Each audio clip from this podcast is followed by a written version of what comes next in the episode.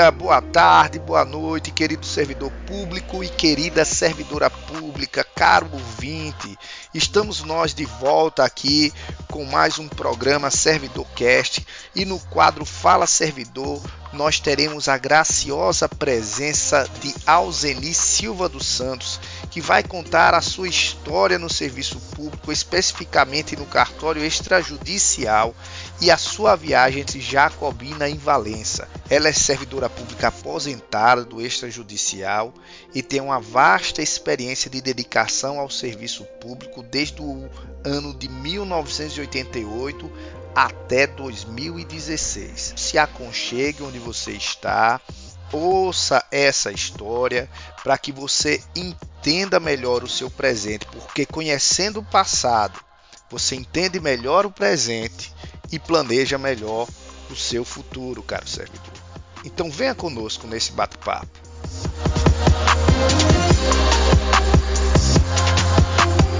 Servidor Cast está no ar Servidorcast. Estamos de volta. É um prazer, Dona Alzeni, recebê-la aqui conosco, tá certo? Então, quem é Dona Alzeni Silva dos Santos?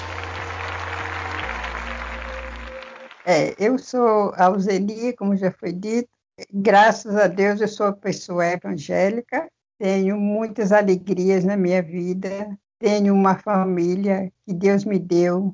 É, e tem sido uma bênção na minha vida. Tenho dez irmãos, todos vivos, uma família enorme, é de cerca de, de 150 pessoas, assim, os descendentes de nossos irmãos, tal, tal, sobrinhos, cunhados, somos 100, 152 pessoas. Meu Deus do céu, Deus... já é um clã, já é um clã, viu? Sim. então, Deus tem nos agraciado com suas bênçãos. Todos estamos, somos felizes. É, uma, uns 80% somos todos evangélicos, né? É, e que desejamos sempre estar obedecendo a Deus e sendo obediente na sua palavra para vivermos vida que possa contribuir para a nossa sociedade que anda tão carente de pessoas que possam obedecer e fazer muita coisa pelo nosso Brasil. Muito bem, dona Zene, muito bem. Muito obrigado, viu, mais uma vez por estar aqui. Essa jovem senhora, né, está aqui nos agraciando com essa presença ilustre. Dona Alzeni, mas por que a senhora resolveu ser servidora pública? Olha, a influência principal foi do meu esposo, que ele é advogado. Sim. Então, ele estava mais inteirado desses assuntos e quando surgiu o concurso, então ele me incentivou para que eu fizesse este concurso. Sim. Aí a senhora fez o concurso em que ano? 1988. 1988. Em que cidade a senhora fez? Para que município? Foi em Jacobina. Em Jacobina. E qual foi o cargo que a senhora tomou posse? Era para era para subtabelião. Subtabelião. Mas, sim. é, mas como era só uma vaga, então eu fiquei hum. em segundo lugar. Hum. E, e terminou assumindo quando? Quanto tempo depois, então? Não, então aí estava decorrendo o prazo do concurso hum. e, me, e eu fui orientada por uma pessoa que eu tinha que fazer a prorrogação, senão eu iria perder, não é? Ah, a senhora tinha que ir lá e pedir a prorrogação, era? É? Era assim que acontecia? É, porque era, era de dois anos, prorrogável por mais dois anos. Então, hum. quando tinha completado dois anos e pouco, aí surgiu a vaga mediante uma petição no fórum, pedir a prorrogação do concurso. Eu acredito que a prorrogação era discricionária, ela fez o requerimento, a administração fez a análise técnica e acabou prorrogando. Pronto, pode ter sido isso, entendi.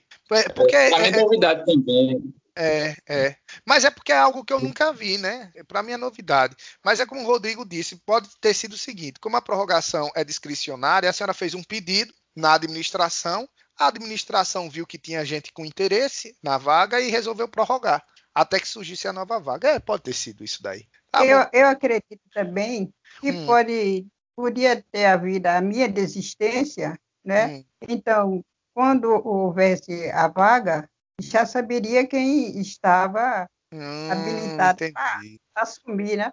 Ah, entendi. Mas a senhora não desistiu, foi dizer que tinha interesse e pediu a prorrogação, né? E hum. naquela época ainda tinha prova oral.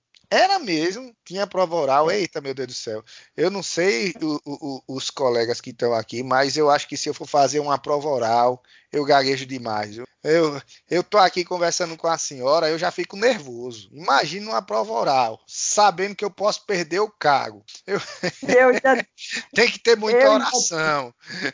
Olha, e eu ainda tive um agravante. Foi mesmo? Um advogado que era da comissão, tinha sido um ex-namorado. Olha, já começou a contar, rapaz, os percalços da vida, tá vendo? e quando foi que a senhora resolveu ir para Valença?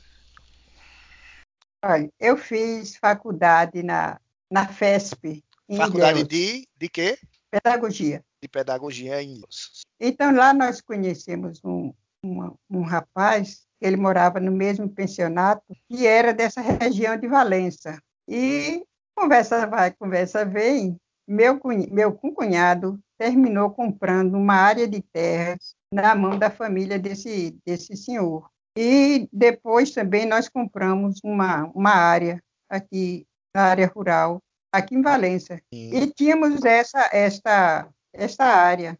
Quando houve a possibilidade de uma, de uma remoção, então fomos solicitando urgente. Quando, ah, eu acho que antes da gente, de eu tomar posse, eu já estava correndo atrás disso, porque foi muito rápido. Foi, meu né? esposo meu esposo foi atrás de uma pessoa, foi atrás de outra, atrás de doutora, doutora Thelma Brito, porque ela é era juiz aonde? Em Salvador. Hum. Ela, ela era é, tia de um, como é, tia, tia de um, de um rapaz casado com a, a sobrinha do meu esposo. Hum. Então, através desses, de, assim, mais ou menos da família, tivemos essa condição de chegar até a doutora Thelma Brito. E fomos assim correndo muito rápido, porque nós soubemos que tinha aberto concurso aqui em Valença.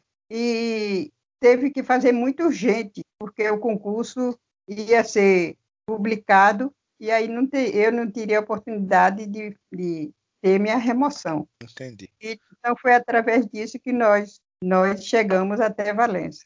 Mas a senhora é filha de, de Jacobina, né? E a senhora não gostava muito da cidade, não? Eu gostava, gostava muito, mas eu, eu já tinha passado um bom tempo fora, porque eu tinha ido para Itabuna já uhum. tinha passado três, quatro de, de faculdade, mais, mais uns dois, então já tinha passado um bom tempo, já, já tinha assim um pouco aquelas amizades, aquele ambiente já não era tão aconchegante, entendeu?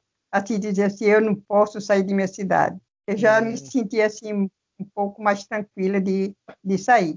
Então nos conta aí uma coisa boa de, de Jacobina para ficar sabendo é chamada de a, cidade do ouro. Ah, então a senhora saiu de Jacobina com um bolso cheio de ouro. Infelizmente, o ouro era para poucas pessoas, né? Yeah. É, era, era explorado. Hum. Há, há, um rio que corta a cidade chamado Rio do Ouro, chamado Rio do Ouro. Sim. Então, é, muito tempo atrás, diz que pessoas achavam as pepitas neste rio então tinha muito ouro.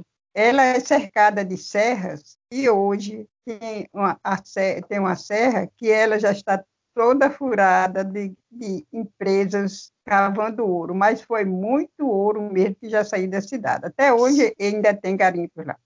Que coisa! Mas acontece que quem, quem explorou, a hum. empresa que explorou, não era de Jacobina, era empresa de fora. Então, para Jacobina ficou quase que só o prejuízo Foi no mesmo. meio ambiente. Sim, e, e como era o extrajudicial, o judiciário em geral em Jacobina?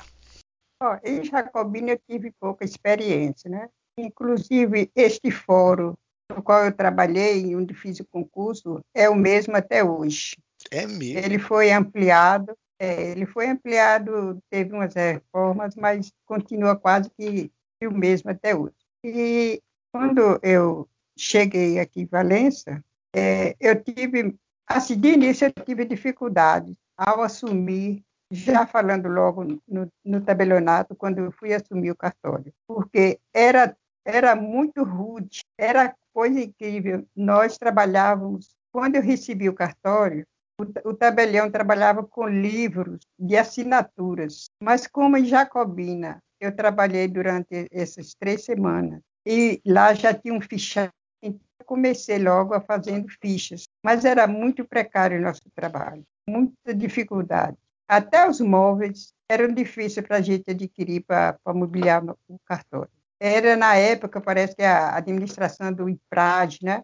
Sim. Era o, através do IPRAD, ele que fornecia o material, mas principalmente os extrajudiciários tinham muita dificuldade. Para adquirir algum material, né? Pelo IPRAD. Material, tudo era, tudo era muito difícil. Ah, pouco tempo depois que, que, que só para complementar a sua história, pouco tempo depois que acabou-se o, o IPRAG, né? Eu não sei se o, o, o pessoal aqui, os convidados, também tem uma história parecida. Tinha-se o costume no IPRAG das pessoas só conseguirem as coisas que as pessoas que iam em Salvador e pediam. Tinha que ir lá e pedir. Eu não sei se a senhora concorda com isso, mas era uma realidade que o pessoal comentava. E aí, quando encerrou o parece que não tinha mudado muita coisa. Ah, acabou o nome Prage, mas muitas coisas a gente só conseguia quando a gente ia lá. E eu vou dizer uma coisa: a gente já enfrentou cada perreio, cada perreio, dona Zene, para conseguir as coisas. Quem é de interior, principalmente quanto mais distante da capital, sabe o quanto a gente sofria para conseguir um material. Eu tenho uma história, isso é fato verídico, de um juiz que pediu a impressora, pedia, não chegava, pedia, aí chegou no tribunal. Eu estou falando que é fato verídico porque esse camarada fez isso mesmo, não vou dizer o nome, e um colega meu estava com ele na hora. ele chegou lá, não, rapaz, a gente já pediu tanto a impressora, é uma impressora, a gente precisa, não tava, não tinha processo virtual, né? É uma impressora, a gente precisa da impressora. Ah, não tem impressora, é, é, tá difícil. Ah, não tem não, porque eu tô, como é que não tem? Como é que eu vou trabalhar? Peraí, essa impressora aqui de quem é? Não, essa é do tribunal que a gente usa aqui. Ah, se é do tribunal, era essa mesmo que eu queria. Arrancou. A impressora botou debaixo do braço e foi levando. Aí a mulher, não, não, doutor, a gente arranja uma impressora agora pro senhor. E arranjaram. E arranjaram, aí eu digo, rapaz, e tinha realmente essa dificuldade, como a senhora está falando, para ser entregue um material, né? É, David, é... É, meu esposo foi algumas vezes buscar material lá no IPRAG. Foi, né? E se não fosse buscar, não pegava, não. Ninguém entregava. Não chegava. Não, não chegava. Olha, tá vendo? Olha, Olha eu, eu, eu acho que entre Prage e o tribunal só mudou o rótulo. Só mudou o rótulo, tá vendo? Essa impressão que a senhora tem. Olha que a senhora tem muito tempo de tribunal. Eu cheguei no tribunal, já me passaram esse, essa impressão, né? E depois de muito tempo também, eu conversando com outras pessoas, tiveram essa mesma impressão. Triste, né? Mas assim, eu já vi, não vou, tem que dar, tem, tem que dar César o que é de César. Eu já vi o tribunal entregando mercadoria, certo? Por onde eu passei. Sim, porque eu também sou de 2004, curso, então a gente via que ele passou a, a entregar realmente o material. Né, vinha entregando e tinha certas dificuldades eu entrando de logística para o interior, mas nada que justificasse a pessoa pedir inúmeras vezes e não chegar sabendo que quando chegava lá para pegar tinha como receber, né?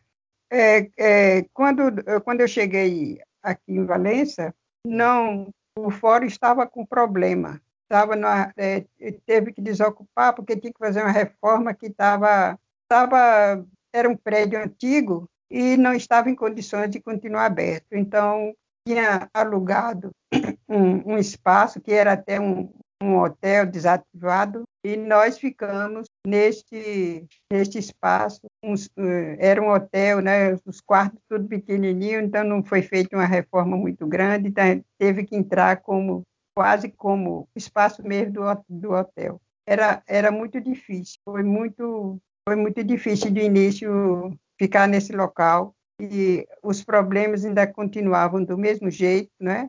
Porque saiu eu não, não conhecia até então o fórum, porque já cheguei nesse, nesse espaço do hotel. Depois fomos, quando concluiu a reforma do fórum, nós passamos para esse local, mas também o espaço era muito pequeno.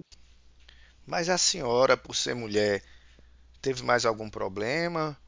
Eu acredito que naquela época praticamente tudo que é cargo era dominado por homem, né? Quando a senhora chegou. Quais foram os problemas que a senhora teve?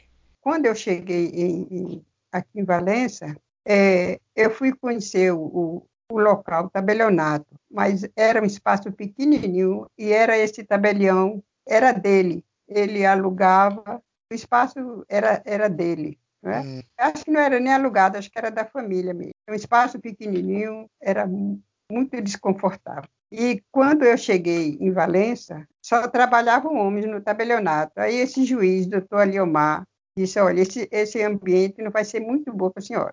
Então, eu vou lhe deixar, ele era da vara crime, eu vou lhe deixar como subescrivã designada, subescrivã designada para poder ver se o que é que a gente pode fazer. Eu fiquei com pouco tempo, acho que um ano e pouco, é, ele foi, ele se aposentou, né?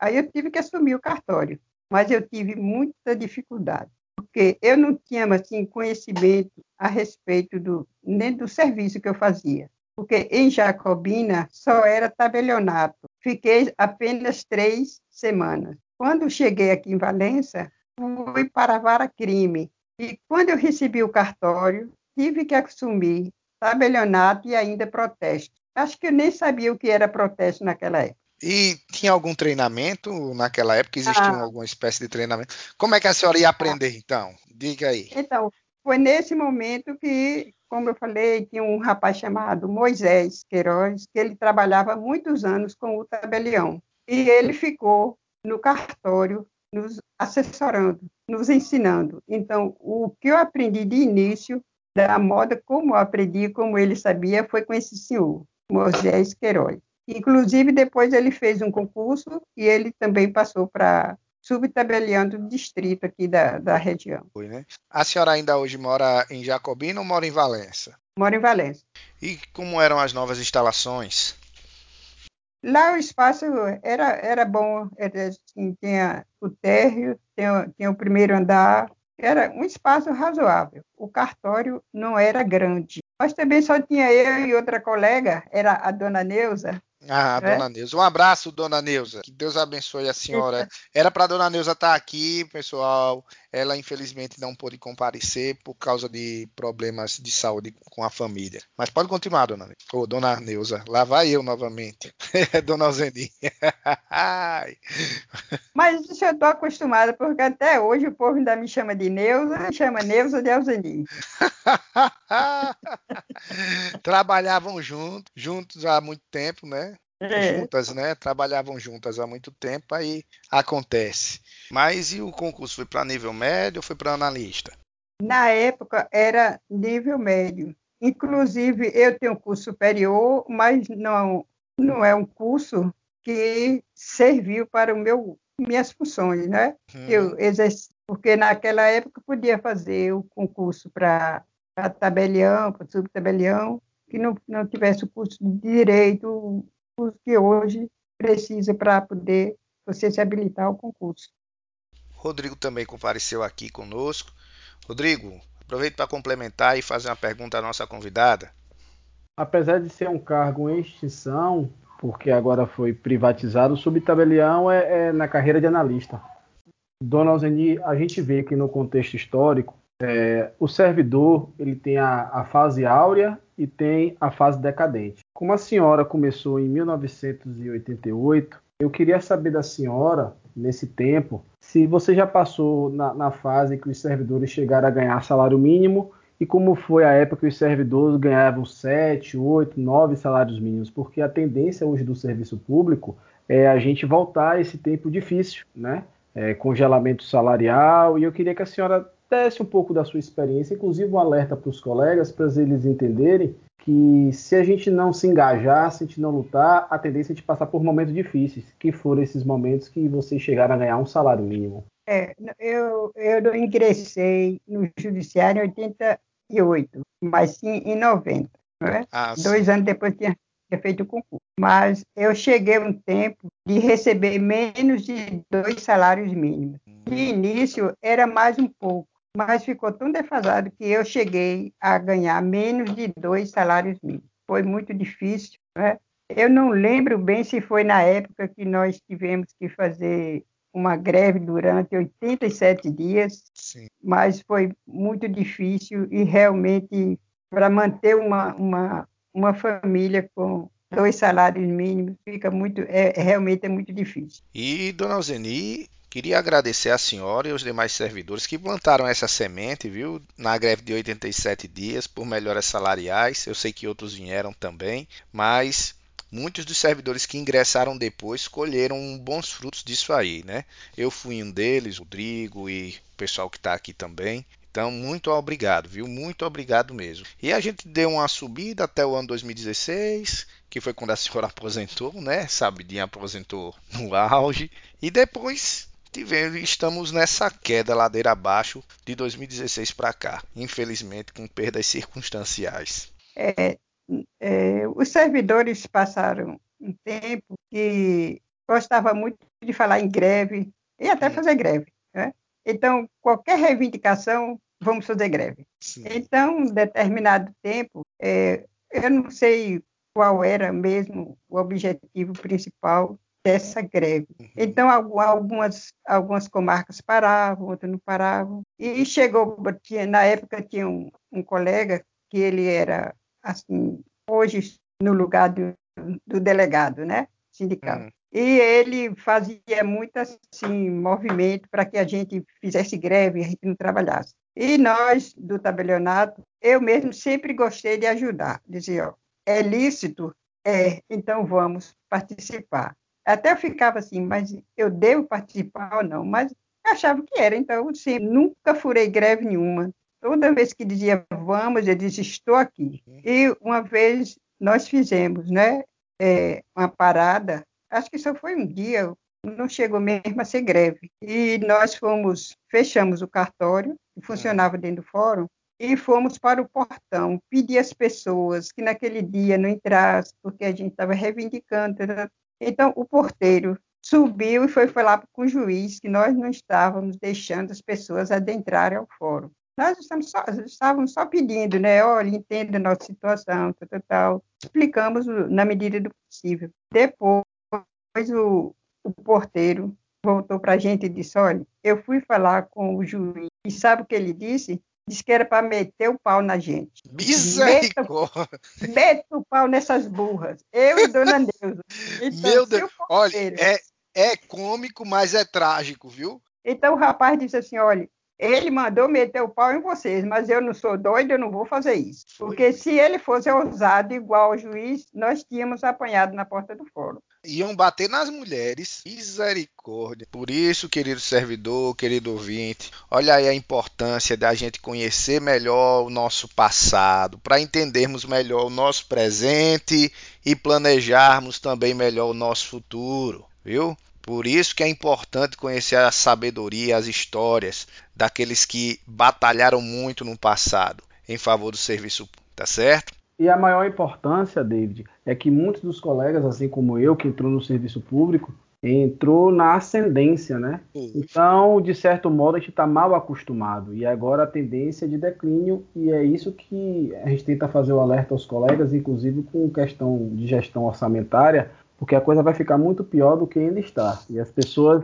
não acordaram para isso, a não ser que a nossa economia volte a crescer de uma forma substancial e consiga reverter esse ciclo. Sim, mas eu acho que não depende só do crescimento da economia, não. Depende também da força de vontade política né, para melhorar o salário do servidor. O que está acontecendo atualmente, um sucateamento do serviço, principalmente para acabar de certa forma com o servidor concursado, né? Eles querem realmente ter uma alguém de indicação política, por assim dizer, ali naquele lugar. E se você pensar direitinho, viu, Rodrigo, considerando as horas trabalhadas, rapaz, o estagiário de nível superior tá melhor do que a gente, viu? A hora do estagiário de nível superior tá melhor do que muita gente que tomou posse aí, viu, nesse último concurso. Então, vamos despertar, viu? Vamos despertar que o negócio não tá bom. Antes, eu queria só contar assim a nossa dificuldade também como extrajudicial. Nós éramos assim como se fosse um grupo esquecido, porque quem trabalhava nos gabinetes com o juiz, o juiz fazia tudo por sua vara, mas nós estávamos mais afastados. Houve um tempo que até isso para mim foi um fechou mesmo, eles não tinham mais condições de continuar uma festa de Natal. Então, a juíza, que era a juíza diretora, era juíza também do, dos cartórios extras, no momento não sei como era, e fizeram a festa de Natal com o gabinete, a, a juíza fez a festa com as pessoas do, do gabinete e nós do judiciário fez um bolo, é, juntou todas as pessoas no, no na época ele era juíza também do, do eleitoral, para a gente fazer essa confraternização.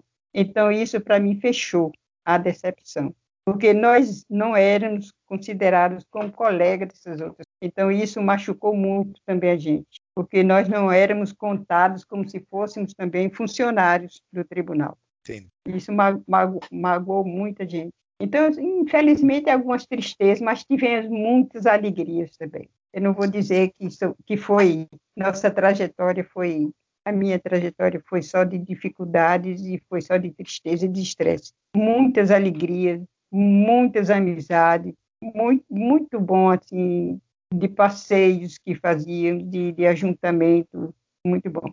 Agora, o, o que eu sempre prezei na minha jornada de trabalho é, eu nunca tive medo de trabalho, sempre gostei de trabalhar, eu era a pessoa responsável pelo cartório, mas eu, eu nunca chegava atrasada e nem saía antes do dia, da hora. Sempre fui pontual, sempre gostei de, de trabalhar, de fazer as coisas certas. Existia, a gente sabia muito de pessoas com dificuldades para continuar honesto, que até hoje existe, mas nós sempre fizemos tudo eu hoje não me arrependo de nada, dizer assim, mas eu fiz isso errado, eu cobrei a mais ou eu fiz isso. Então, isso eu tenho minha consciência tranquila de que fiz e eu acho que é o que todos nós, servidores, temos que fazer. Não é que deve, nós temos que fazer. Porque ser, ser honesto faz parte, deve fazer parte de cada um, ter o seu caráter mostrando no seu serviço. Então, isso eu sou, eu, eu sou tranquila em pensar que eu fiz a coisa certa. Né? Então, na sua concepção, ser honesto é essencial ao serviço com, público. Com certeza, com certeza. Mas, dona Alzeni, tivemos alguma melhoria na parte de tecnologia? A senhora lembra quais foram? É, houve alguns programas que não chegaram para o tabelionato. Nós éramos assim, um, um grupo muito esquecido, entendeu? porque quem trabalhava nos gabinetes, quando o juiz tinha suas varas, ele queria o melhor para as suas varas. Adquiria computadores, adquiria isso, tudo bem. Agora, para os extras, sempre foi muito difícil para a gente. Os primeiros computadores que chegaram para a gente foram computadores já que já tinham sido rejeitados de outros lugares. Até quebrado chegava, chegaram para a gente. Situação, situação. É nunca houve um, assim, um, um, um curso, nunca houve um programa direto para trabalhar. O que a gente fazia mais era mesmo é, digitar, é, digitar do, a documentação, mas um programa assim direto quase que não tinha. Dona Alzini, mas a situação melhorou ou a situação piorou? Melhorou um pouco, porque pelo menos nós saímos da, da máquina datilográfica para um computador. Sim, sim. Que isso foi uma evolução social, né? Foi, não foi só do tribunal, foi como um todo. Só, só no judiciário, né? Hum. Mas nós tínhamos muita dificuldade porque era muito trabalho e pouca gente. Então eram filas enormes. Pessoas que eu ficava, eu ficava com vergonha de uma pessoa passar três horas numa fila para fazer uma autenticação, uma coisa que se fazia em menos de um minuto. Dona Alzeni, desculpe, eu não consegui assim entender direitinho. É, a situação melhorou ou piorou? Era melhor no início? Não, de, de início foi muito difícil. Hum. Olha, até quando eu saí, até quando eu, eu me aposentei, esse problema de filas não melhorou. Foi Não, mas todo. quando a senhora chegou, já tinha muita fila? Sempre teve, sempre, Sempre- teve, porque era um cartório só. Ah, Então, desde quando a senhora tomou posse, fila era algo comum nos cartórios de tabelionato. Do início até o final, nós sempre tivemos problemas com filas, filas vergonhosas, de Miséria. nós limitarmos, limitarmos as pessoas que iam ser atendidas. Usavam Quando- ficha, usavam. É, é, tinha o porteiro, entregava, as- mas passou um tempo que eles não quiseram mais é, fazer esse trabalho, então nós tivemos que assumir também. Então, eles ficavam na fila e quando nós íamos abrir o cartório, tinha que dar o número de fichas. E muitas vezes voltavam muitas, muitas pessoas, porque não conseguiam pegar a ficha para aquele dia. Porque nós dávamos as fichas, eu não lembro agora quantos eram, não sei se eram 40, e ainda tinha os, os, os advogados, ainda tinha os idosos, que nós não dávamos, se eles chegassem até, parece que até 11 horas, eles iam ser atendidos até o final. Mas tinha que limitar um pouco, porque senão ficava difícil, apesar de que não se deveria eh, limitar o atendimento do idoso, né? Mas tinha que fazer, porque era muita gente. E aí fazer escritura, fazer procuração, fazer documento, então era muito difícil. Aí o povo cansava do atendimento, nós também nos cansávamos, e era aí o povo ia para a rádio dizer coisa do, do, do, do cartório, e chegava lá, dizia o que queria para a gente, era um desrespeito,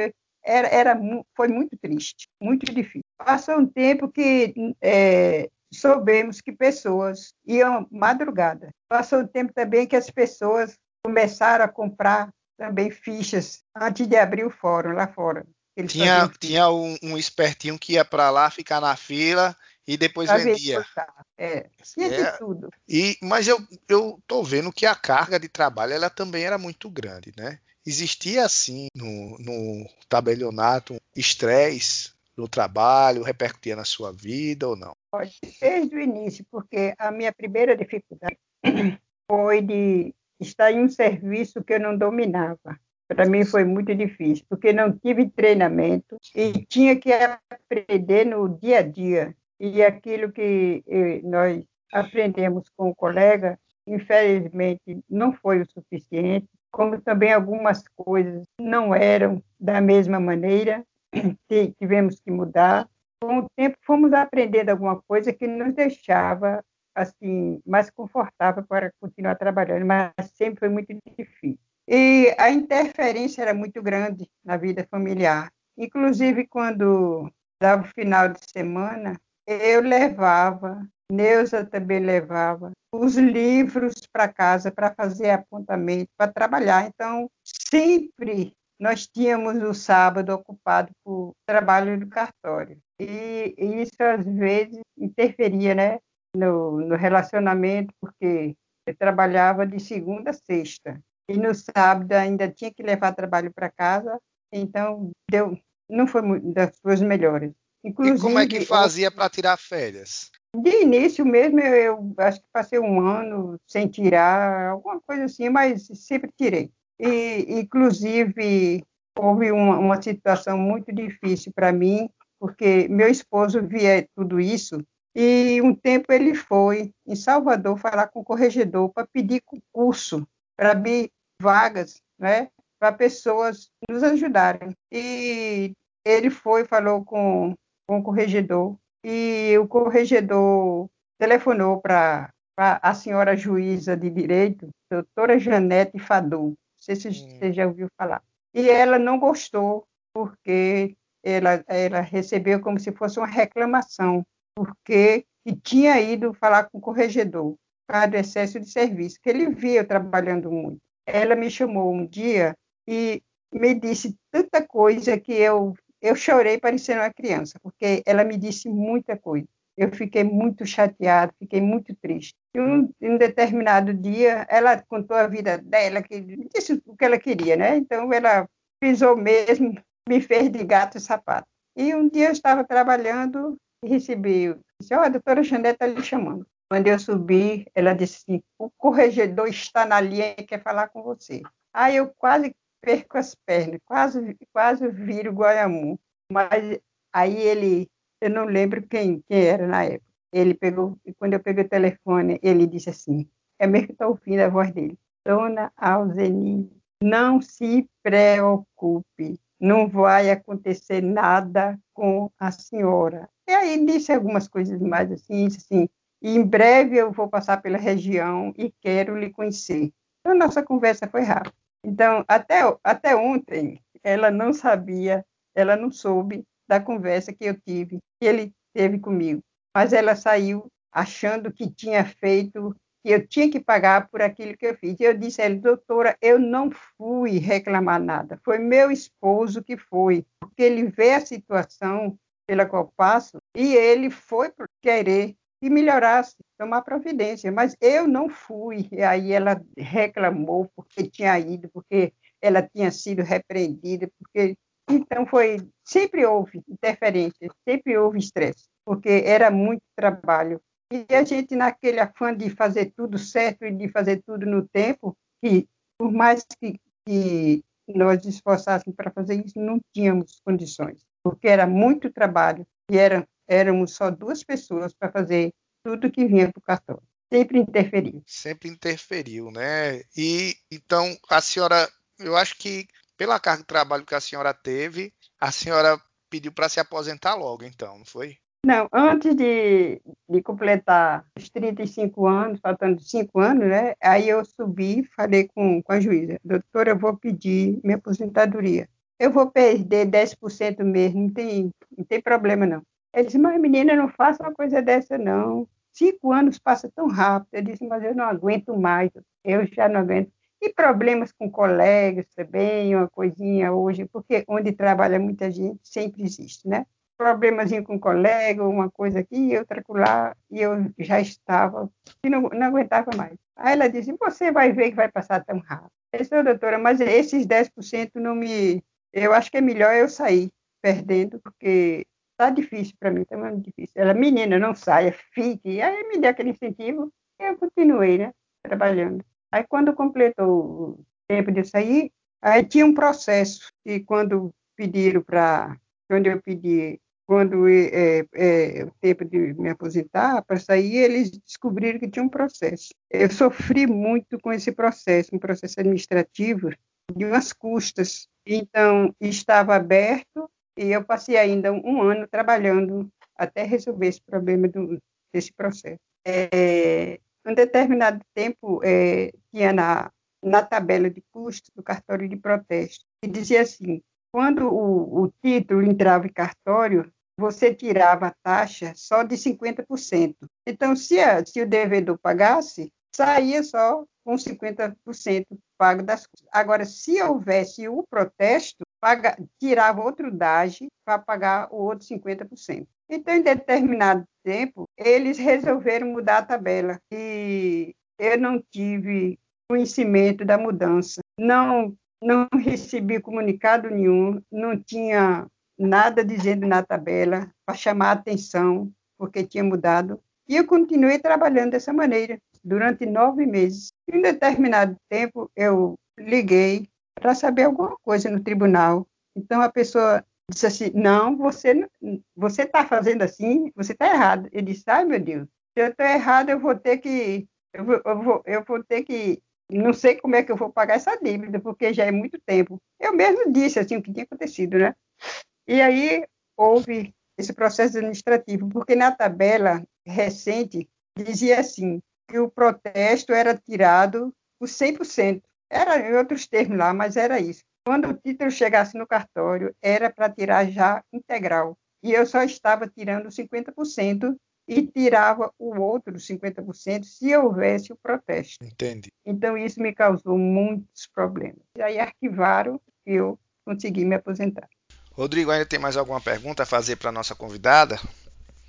Quero sim. Dona Alzeni, eu queria fazer uma pergunta à senhora.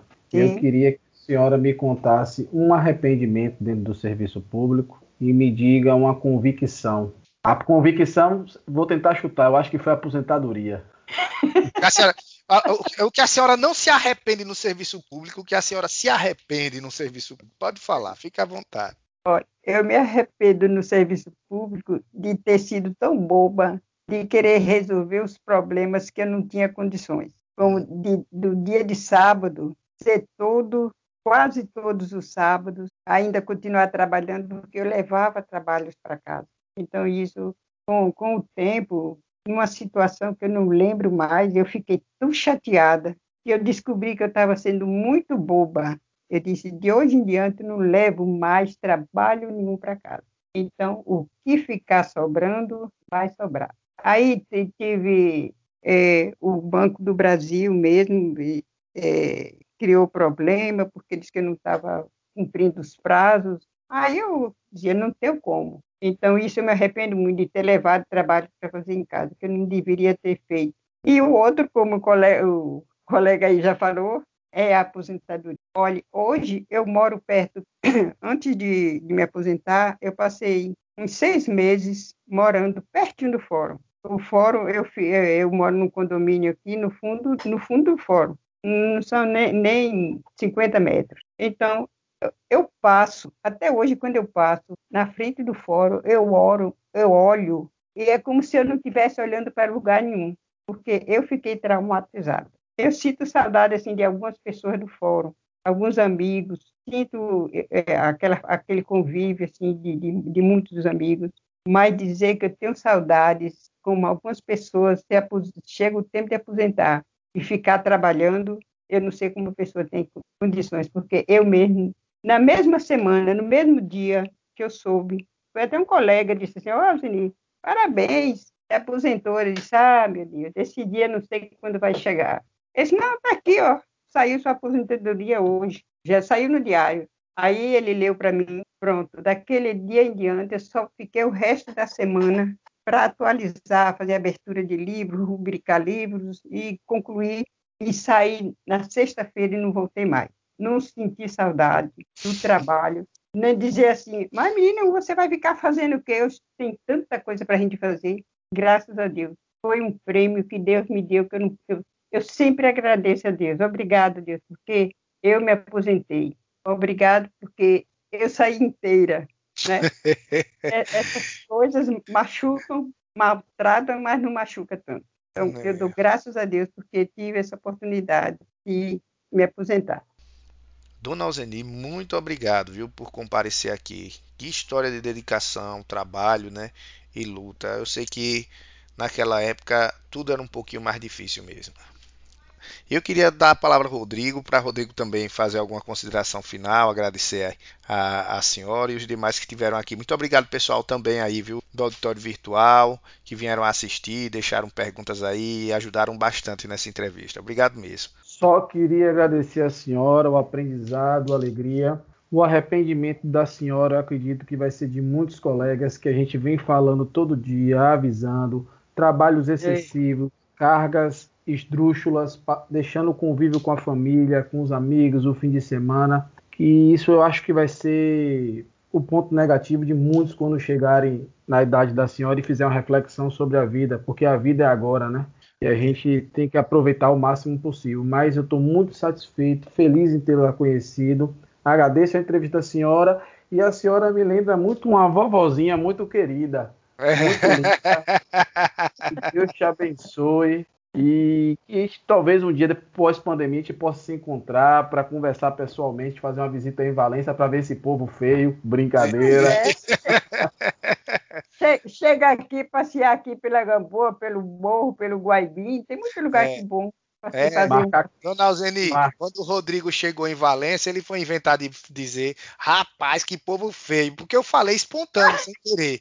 Aí ele foi inventar de dizer, aí alguém que estava lá pegou e que era de Valência e disse, é, e cada vez chegando mais.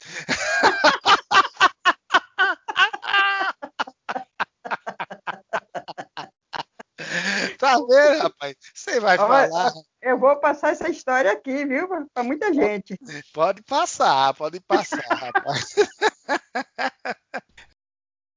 Eu agradeço a oportunidade que vocês me deram e parabenizo, porque vai ser um trabalho que vai servir para muitas pessoas conhecerem um pouquinho e muitos funcionários da realidade de cada um. Apesar de que muitas coisas ficam ainda sem, sem ser exposto. mas eu agradeço muito esse trabalho que estão fazendo. Estão de parabéns. Estivemos hoje aqui com esta senhora muito agradável, aposentada, Dona Alzeni Silva dos Santos, que contou um pouco da sua vida no serviço público. Muito obrigado, viu, dona Alzeni, por sua presença. Fica aqui nosso agradecimento também à dona Neuza, que atendeu nosso convite, mas infelizmente não pôde comparecer. Desejamos saúde para ela, para o seu sogro e toda a sua família. Gostaria de destacar só os pontos aqui principais da nossa conversa. O primeiro é que para a mulher o serviço público sempre foi difícil, mas ela conseguiu ocupar o seu espaço com dona Alzeni. O segundo é que o assédio moral contra o servidor público é um problema antigo e nós não devemos nos calar, né? Temos que denunciar.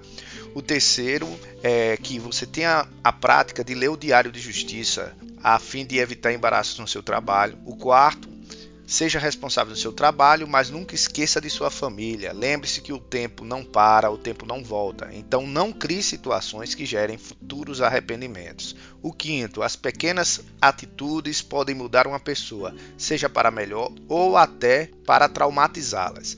Seja um agente de boas mudanças, procure cravar boas recordações no coração e na vida daqueles que estiverem à sua volta. Sexto, a má prestação do serviço público repercute mal na imagem do servidor público como um todo, por isso o Tribunal de Justiça deve agir imediatamente para melhorar sua imagem junto à sociedade. Sétimo, quando o poder público não ocupa seu espaço, sempre haverá um espertinho que vai explorar esta vulnerabilidade. Oitavo, insistir no adequado treinamento de servidores públicos é essencial para a boa prestação do serviço. Nono, o Tribunal de Justiça da Bahia deve continuar melhorando o trato com os servidores da própria casa. E o décimo e último ponto é um conselho que eu deixo para que o Tribunal de Justiça sempre acredite na boa-fé dos seus servidores, certo? Que estão prestando um trabalho de grande relevância social.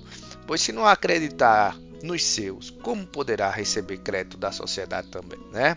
Obrigado pessoal que compareceu aqui no auditório virtual também. Deus abençoe mais uma vez. Desejo saúde nesse momento difícil e complicado de pandemia. Fiquem com Deus, até a próxima. Tchau.